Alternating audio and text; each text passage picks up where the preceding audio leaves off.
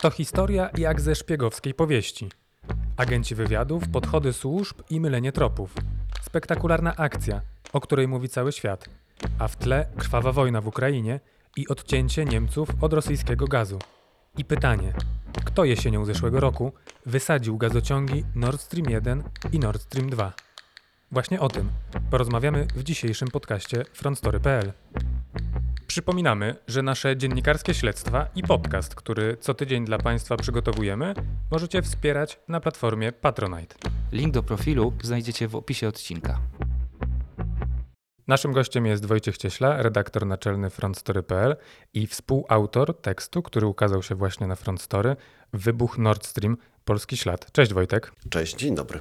Wojtek, kto wysadził rurociągi Nord Stream 1 i Nord Stream 2? To jak mówi klasyk, bardzo dobre pytanie, na które my nie dajemy odpowiedzi w tej historii, którą opublikowaliśmy, bo podobnie jak śledczy z wielu krajów, którzy badają tę historię, my tego nie wiemy. Nie wiemy.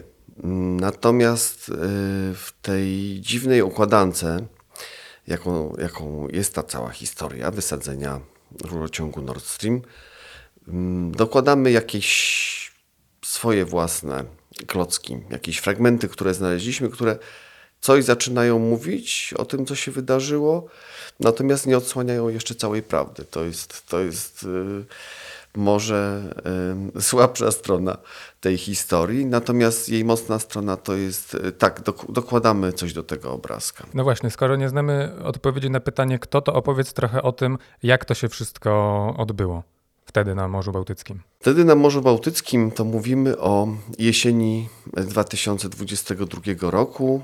Jest wrzesień, ciepły wrzesień i spokojny na Bałtyku. Pisząc tę historię, sprawdzaliśmy też, jaka była pogoda, jakie były możliwości, czy różnego rodzaju jednostki, które kręciły się wokół tego rurociągu, czy tych rurociągów, które później wybuchły, jakie miały techniczne możliwości i pogodowe możliwości, bo morze, zwłaszcza Morze Bałtyckie, jest morzem kapryśnym i nie jest czasami łatwo przeprowadzać operacje na wodzie i pod wodą, bo jest to po prostu dosyć zafalowany i wietrzny akwen. Więc tego ciepłego września doszło do w sumie trzech eksplozji. Ktoś, kto się nie wgłębia w, ten temat, wie często, że był jakiś wybuch na Nord Stream. Wyobrażamy sobie jakąś rurkę, którą ktoś wybuchnął, którą ktoś zniszczył, natomiast tych rurek były trzy. I to w dość dużej odległości od siebie, bo hmm, chyba miejsca tych wybuchów dzieliły o 60 km w przeliczeniu. Bo na morzu liczy się w milach morskich, ale w kilometrach to było około 60 km. To jest całkiem dużo. Mhm. Więc ktoś, kto to planował, miał jakąś, po pierwsze miał pojęcie, co robi, miał też pojęcie o przebiegu tych rurociągów, e, przy czym to nie jest tajemnica. Te rurociągi widać na mapach morskich, kiedy się pływa po Bałtyku, widać w którym miejscu są położone, bo to jest takie nawigacyjne ostrzeżenie dla marynarzy i żeglarzy. Natomiast to, że to jednak było w dużej odległości, zanim się wszystkie służby morskie zorientowały, akwenu Morza Bałtyckiego, co się tak naprawdę dzieje, mm, no to już, to już było wiadomo po, wiem, po, paru godzinach, kiedy już służby dotarły na miejsce, jakieś helikoptery, śmigłowce szwedzkiej Straży Przybrzeżnej, duńskiej Straży Przybrzeżnej. Bo co jest ciekawe w tej historii, to co się wydarzyło, ten, ta, ten wybuch, ta eksplozja, te eksplozje dzieją się e, w miejscu przecięcia bardzo wielu interesów e, politycznych. To jest basen Morza Bałtyckiego, dzisiaj czasami nazywany wewnętrznym akwenem NATO tak nie jest do końca. Rosja wciąż na przykład ma dość dużo, e, spore wybrzeże. Natomiast wybuchy się dzieją tam, gdzie w tym miejscu, na które patrzy Szwecja, na które patrzy Dania, na które patrzą Niemcy mhm. i Polska. O politycznym znaczeniu tego, tego wydarzenia jeszcze, jeszcze porozmawiamy, ale chciałbym wcześniej y, jeszcze opowiedziałeś o tym, co się wydarzyło na morzu. Ale ważne dla tej historii jest też to, co wcześniej wydarzyło się na lądzie. I, to, i te tropy, które wy zebraliście razem z dziennikarzami y, z Niemiec, Szwecji i Danii. Y, opowiedz trochę o tych tropach. Tropów od początku tej historii było sporo oraz różnych teorii oraz teorii spiskowych. Tak? To znaczy dochodzi do wybuchu strategicznego gazociągu, który to wybuch tak naprawdę odcina zachodnią Europę, głównie Niemcy, od y, rosyjskiego gazu. A ten rosyjski gaz i te rurociągi, te, te, te nitki Nord Streamów, mm, są solą w oku wielu krajów, Polski na przykład, od, od bardzo dawna i, i zawsze były przedmiotem sporu z naszymi sąsiadami. Polska zawsze uważała, że to jest tylko uzależnienie się od em, rosyjskiego gazu, a Rosja tak naprawdę omija, bypassuje Polskę i Ukrainę po to, żeby Zachodowi dostarczać gaz i nagle ta sytuacja się kończy, jak nożem uciął, dochodzi do eksplozji. I e, tak naprawdę pierwsze teorie, które są publikowane przez media, to jest taka teoria, to jest tekst znanego dziennikarza śledczego amerykańskiego, Seymoura Hersha, który jest no, postacią przez duże P dziennikarstwa, dziennikarstwa śledczego w Ameryce, człowiekiem, który opisał masakrę w Lai, który opisał wiele innych skandali, które wstrząsały Ameryką, tak? czyli ktoś, kto ma dość długi background i poważny, jednocześnie jest też kontrowersyjny, ponieważ e, Seymour Hersh e, w jakiś tam sposób swoimi tekstami w którymś momencie wspierał e, reżim mm, Asada w Syrii. Więc taka mm, nietuzinkowa postać publikuje w lutym tekst o tym, że za wszystkim stali Amerykanie, że była to robota CIA. I to jest tak naprawdę pierwszy poważny dziennikarski tekst, który się tym zajmuje. I teraz abstrahując od tego, czy on ma rację, czy nie, on jako pierwszy w ogóle zaczyna to śledzić. I po nim dopiero wszyscy inni, łącznie z Washington Post, New York Timesem, niemieckim Spieglem i, i innymi europejskimi mediami zaczynają badać tę sprawę. W historii Seymoura Hersha jest dużo luk, jest dużo m- minięć się z prawdą, tak bym powiedział. Detali, które. On opisał tak dużo szczegółów tej historii, że kiedy zaczyna się je sprawdzać, okazuje się, że no ileś rzeczy tam w tej układance nie pasuje. Pisze na przykład, że Jens Stoltenberg, e, szef NATO, e, współpracował z CIA już w czasie wojny w Wietnamie, a kiedy wojna w Wietnamie się kończyła, to szef NATO był 15-latkiem czy 16-latkiem, więc nie miał szans współpracy ze służbami. E, Statki, które opisuje, które miały współdokonywać tego ataku, są nieczynne od kilkunastu lat. Samoloty, które miały wywołać wybuchy, zrzucając bombę sonarową, tak to się nazywa, e, nie latały w tym rejonie. E, Więc ileś szczegółów się w tej historii Hersza nie zgadza, natomiast po nim wiosną, zimą tego roku dziennikarze z różnych redakcji zaczynają odkrywać swoje własne tropy. Czy ta historia, o której opowiadasz, yy, amerykańskiego dziennikarza, czy ona była dla was jakimś punktem wyjścia, czy to był między innymi wasz cel, żeby jakoś zrobić fact-checking tego tekstu i napisać, jak rzeczywiście było? Nie, bo, bo to prawda, nasza historia opowiada e, inną wersję niż Hersza, ale też naszym zadaniem nie było fakt-checkowanie Hersza. Zrobili to inni, zrobili to o wiele wcześniej, zrobili to dziennikarze zajmujący się narzędziami OSINT, czyli Open Source Intelligence Techniques, którymi w, i, i, i Front Store, i, i vSquare dziennikarze obu tych tytułów się dość biegle posługują, więc E, My wiemy o co chodzi, ale może słowo wyjaśnienia to są narzędzia, które na otwartych źródłach weryfikują informacje cyfrowe, tak można to powiedzieć. Robią to. E, No, same narzędzia tego nie robią. Muszą to zrobić dziennikarze, ale, ale osintowcy zweryfikowali historię Hersza, ile rzeczy tam się nie zgadzało. I zaczęły się pojawiać kolejne wątki. E, Szybko się okazało, że w tej sprawie istnieje wątek tak zwanej Andromedy. Andromeda to jest y, 15-metrowy jacht y, z- pochodzący z niemieckiej stoczni Bawaria. Bawarię nazywa się w świecie żeglarskim pływającymi przyczepami kempingowymi. To jest dość, wygodny, dość wygodna żaglówka na 8 do 10 osób. I we wrześniu 2020 roku, jak się okazało, łódź o nazwie Andromeda marki Bawaria została wynajęta przez załogę, która pojawiła się w Niemczech, w koło Rostoku. E, zapłaciła wymaganą kaucję, zapłaciła za wynajem. To są dość duże kwoty przeważnie. Nawet jeśli to się dzieje we wrześniu, to mówimy o tysiącach euro. I załoga zapakowała się na tę łódkę i popłynęła. Co jest ciekawe, ta łódka nie ma ICE-a.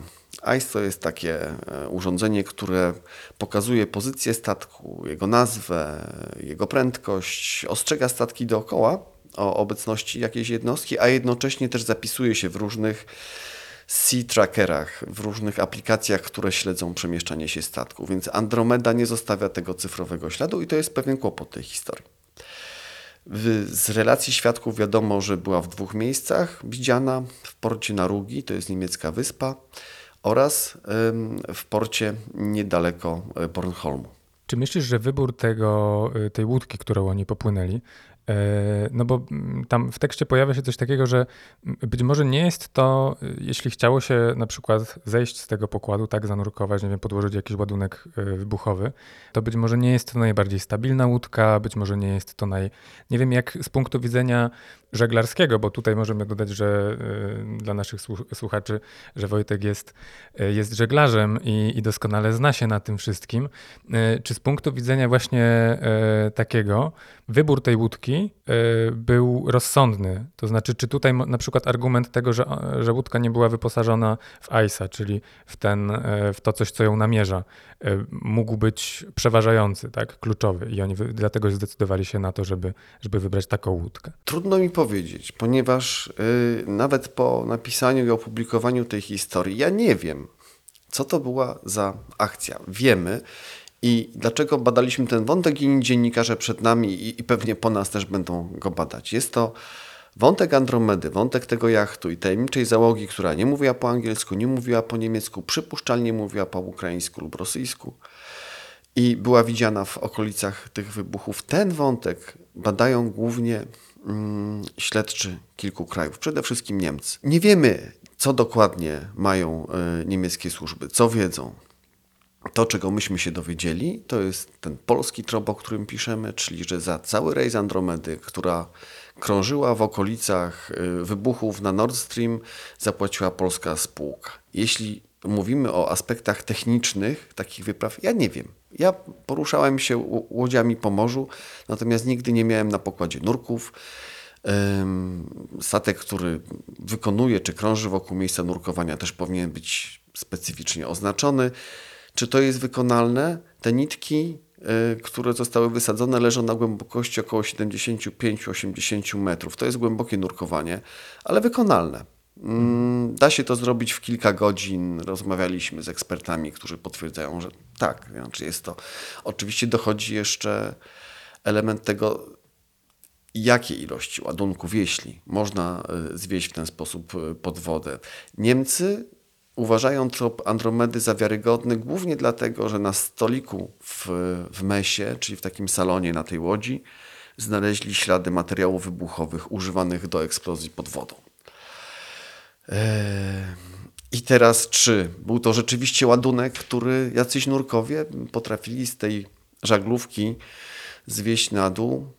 Mm, a może prawdziwa jest jeszcze inna opcja, o której piszemy w tym tekście, że była to rosyjska operacja fałszywej flagi. Wróciłbym do tego polskiego wątku, o którym już zacząłeś mówić, który, którym Wy się zajmowaliście, tak? Bo to śledztwo dziennikarskie prowadziliście razem z dziennikarzami e, z Niemiec, z Danii, ze Szwecji. E, czym zajmowaliście się tutaj w Polsce? Wszyscy próbowaliśmy ustalić, co w ogóle wiedzą o tej sprawie mm, nasze służby, bo to też jest ciekawe, że te wszystkie sąsiadujące i stykające się ze sobą na Bałtyku państwa, każde z nich prowadzi śledztwo w tej samej sprawie, w sprawie wybuchów na Nord Stream, osobno. Mimo, że Prawo Unii Europejskiej mówi, że w wyjątkowych przypadkach, a to chyba jest wyjątkowy przypadek, można współpracować bliżej, bez zbędnych formalności, wysyłania pytań o pomoc prawną itd. Tak itd. Tak Ale to się jakoś, to się jakoś nie dzieje. Natomiast ten polski wątek, czyli do niedawna wiedzieliśmy tylko tyle, że jakaś firma zarejestrowana w Polsce zapłaciła za ten rejs Andromedy. Co to jest za firma? To, to jest jakby klucz naszej historii. My już wiemy, co to jest za firma. Jest to spółka zarejestrowana w Warszawie, w takim hubie spółkowym, czyli są takie biura, które prowadzą wirtualne biura dla różnych spółek i pod jednym adresem w jednym pokoju tak naprawdę jest zarejestrowanych 120, 150, czasami więcej spółek. I to jest tego rodzaju firma, założona przez obywateli Ukrainy. E, Tam się zmieniało, e, zmieniały władze, zmieniali się udziałowcy mm, w tej spółce. Nie za wiele się w niej działo, to znaczy jest to spółka z branży turystycznej. I jak na branżę turystyczną przychody w okolicach miliona złotych, ok, to dużo, ale też nie są to jakieś wielkie, nie jest to jakaś duża aktywność. I nagle to jest ciekawa informacja o tej spółce, którą znaleźliśmy. W jednym roku w pandemii przychody tej spółki się zwiększają trzynastokrotnie do kilkunastu milionów złotych. I teraz jak to się stało, skoro ta spółka z branży turystycznej się nie reklamuje nigdzie, trudno ją znaleźć. Trudno znaleźć wycieczki, na które wysyłała swoich klientów, prawda? Tak, w ogóle trudno jakieś detale tutaj. I w pandemii, kiedy ruch turystyczny zamiera, bo wszyscy się boimy, nosimy maski, ludzie chorują i umierają, ruch, turystyka cierpi wtedy, a spółka, o której mówimy, nagle szybuje. Jak to się stało? Chcieliśmy się dowiedzieć, znaleźliśmy mm, właścicieli, udziałowców, prezeskę tej firmy. Mm, Żadne z nich niestety nie chciało rozmawiać. Wysłaliśmy im też pytania, e, dlaczego płacili za Andromedę, kto był zleceniodawcą mm, tej usługi, e, ale nie dostaliśmy żadnych odpowiedzi. To wszystko wygląda tak, jakby, jakby ktoś z jednej strony ukrywał y, to, kto, kto stoi za wynajęciem Andromedy. Z drugiej strony te tropy są dość oczywiste. To znaczy, jeśli ktoś przelewał pieniądze z konta spółki w Warszawie, o której mówimy, za wynajem Andromedy, to zostawił ślad jak, nie wiem, no, gorejący krzew na środku drogi. No, no, no trudno coś bardziej oczywistego y, zostawić. I Stąd nasza, e, nasze wątpliwości podejrzenia. Czy jeśli, załóżmy, czy mogły to być ukraińskie służby? Okej, mogły. Wiemy, że e, władze Ukrainy w tej chwili chwalą się tym, że, że dokują, dokonują akcji sabotażu na terenie Rosji. Dlaczego nie mieliby dokonać sabotażu na terenie e, wód międzynarodowych, czy, czy, czy wód duńskich, czy szwedzkich? E, A jeśli to jest Rosja, może właśnie zostawia ślady, które prowadzą na Ukrainę po to, żebyśmy myśleli, że to zrobili Ukraińcy. Tego niestety Państwu nie powiemy, sami nie wiemy, dlatego z dużą rezerwą podchodzimy do tych informacji, ale pokazujemy je nie, i nie, nie przemilczamy. Napisaliśmy tę historię, bo uważamy, że to jest ważny element tego, co się dzieje wokół tej sprawy, iż Em, Wydaje mi się też, że Polska jest średnio zainteresowana wyjaśnianiem tego. Rozumiem, że Niemcy, ponieważ e, trafiły ich przerwy w dostawach energii, e, w przerwie, przerwy w dostawie paliw kopalnych e, z Rosji i, i oni są być może najbardziej zdenerwowani i zdeterminowani w związku z tym. Tutaj w Polsce mam wrażenie, że ta historia nie, nie do końca interesuje i naszą publiczność, i, i w ogóle też e, świat dziennikarski. Mówiłeś o tym, że ten, te ślady, które zostały pozostawione, są bardzo ewidentne i, i, i budzą jednoznaczne skojarzenia co do tego, e, kto mógł za tym stać. I opowiadałeś wcześniej właśnie o tym, że to mogła być operacja fałszywej flagi. Opowiedz trochę więcej, czym, czym to jest w ogóle e, w świecie służb, e, co to, co to znaczy operacja fałszywej flagi. To jest ładna nazwa, operacja fałszywej flagi. Pewnie kiedyś yy, powiedzielibyśmy prowokacja, to znaczy działanie obliczone na to, żeby, żeby coś zrobić, coś wywołać i żeby zmylić tropy, tak najprościej mówiąc, tak, żeby wszyscy myśleli na przykład, że Nord Stream yy, wysadzili Ukraińcy, a tak naprawdę zrobili to Rosjanie, zostawiając, podkładając na przykład tropy, którymi teraz na przykład zajmują się niemieccy śledczy. Tego nie wiemy. To jest też ym, ym, jakby Cały czas poruszamy się w sferze domysłów i przypuszczeń. tak. I to jest taka dosyć mocno szpiegowska historia. Nie pamiętam takiej. Ym, I też takiej, w, w którą byłoby, który przebiegiem tej całej sytuacji, czyli wysadzeniem Nord Streamu, było zainteresowanych bardzo wiele, bardzo wiele miejsc na świecie. Od Stanów Zjednoczonych Przypomnijmy, że prezydent Joe Biden wprost mówił, że, że Nord Stream zagraża jakby interesom e, Europy, NATO, Stanów. E, zapowiadał, że, że skończy z Nord Streamem, ale raczej wszyscy mm, myśleliśmy, że chodzi o sankcje, a nie eksplozję. E, tym, tym bardziej byłoby to dziwne, gdyby Amerykanie byli w to zaangażowani. No, tak twierdzi Seymour Hersh, o którym mówiliśmy. Jeszcze jeden kłopot, o którym nie powiedziałem z, z, z historią Hersha jest taki, że jego źródło, na którym opiera te informacje, to jest jego stare źródło jeszcze z czasów e, wojny w Wietnamie, czyli rozumiem też, że sędziwe źródło. Czy może mieć dostęp do bieżących informacji o tym, co robi CIA w, w rejonie Nord Streamu? Mo, może, nie wiem. No, nie wiadomo, kto ma rację tak naprawdę. My odsłaniamy jakiś kawałek e, dotyczący Andromedy. Nie wiem, może za chwilę się dowiemy, że jest jeszcze jakieś inne wyjaśnienie tej historii. Tych, tych luster, tych, tych nieprawdziwych odbić w tym wszystkim jest bardzo dużo. Ja się nie potrafię w takiej rzeczywistości sprawnie poruszać ale lubię ją obserwować i, i, lubię sprawdzać, e, co tam może być pod spodem. Na razie wiemy tyle, że polska spółka należąca do obywateli Ukrainy zapłaciła za rejs Andromedy. Czy Andromeda na 100%, czy załoga Andromedy na 100% stała za tymi zamachami, tego nie wiemy.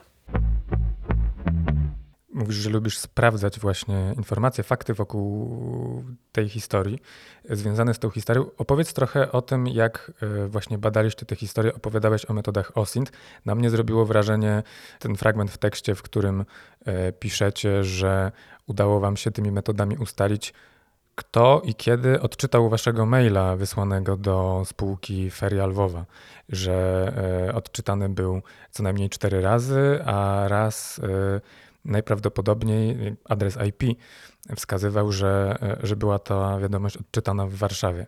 Mm, opowiedz jeszcze trochę o tym, jak pracowaliście i też jak pracowaliście razem z dziennikarzami innych krajów, bo, bo to było kolejne e, międzynarodowe śledztwo, w którym Front Story brało udział. Ten temat pojawił się w dyskusjach między Jorgiem Schmidtem z Deutsche Zeitung i nami, dlatego że słyszymy się przy różnych okazjach z różnymi dziennikarzami, bo bo pracujemy mm, często przy tych samych historiach.